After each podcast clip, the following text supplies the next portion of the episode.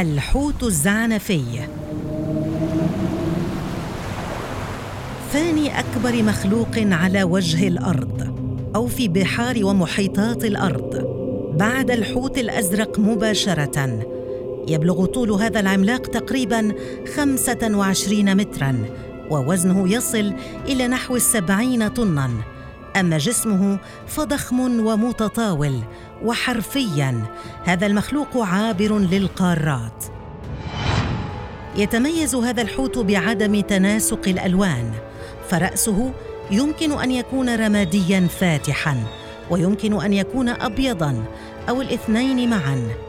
كما أن شكل رأسه مقبب على شكل حرف في زعانف هذا الحوت منجليه الشكل ويمكن أن تكون على شكل مثلث. يبلغ متوسط طوله بين الأربعين إلى الستين سنتيمترا وهذه تقع على الظهر. أما الزعانف الصدرية فهي كبيرة للغاية. حجمها تقريبا يشكل 12% من حجم الحوت. وزعنفة الذيل تصل إلى خمسة أمتار. وكمعظم أنواع الحيتان يقوم هذا الحوت بفتح فمه ليدخل الغذاء فيه. ثم يدفع الماء إلى الخارج لتتم عملية تصفية الغذاء عن طريق الصفائح البالينية المهدبة. وتتنوع أصناف غذائه بين الأسماك والقشريات والحبار العملاق. وتحتاج هذه الحيتان إلى ما يقرب من طنين من الطعام يوميا وهي تقضي ثلاث ساعات في اليوم بحثا عن الغذاء.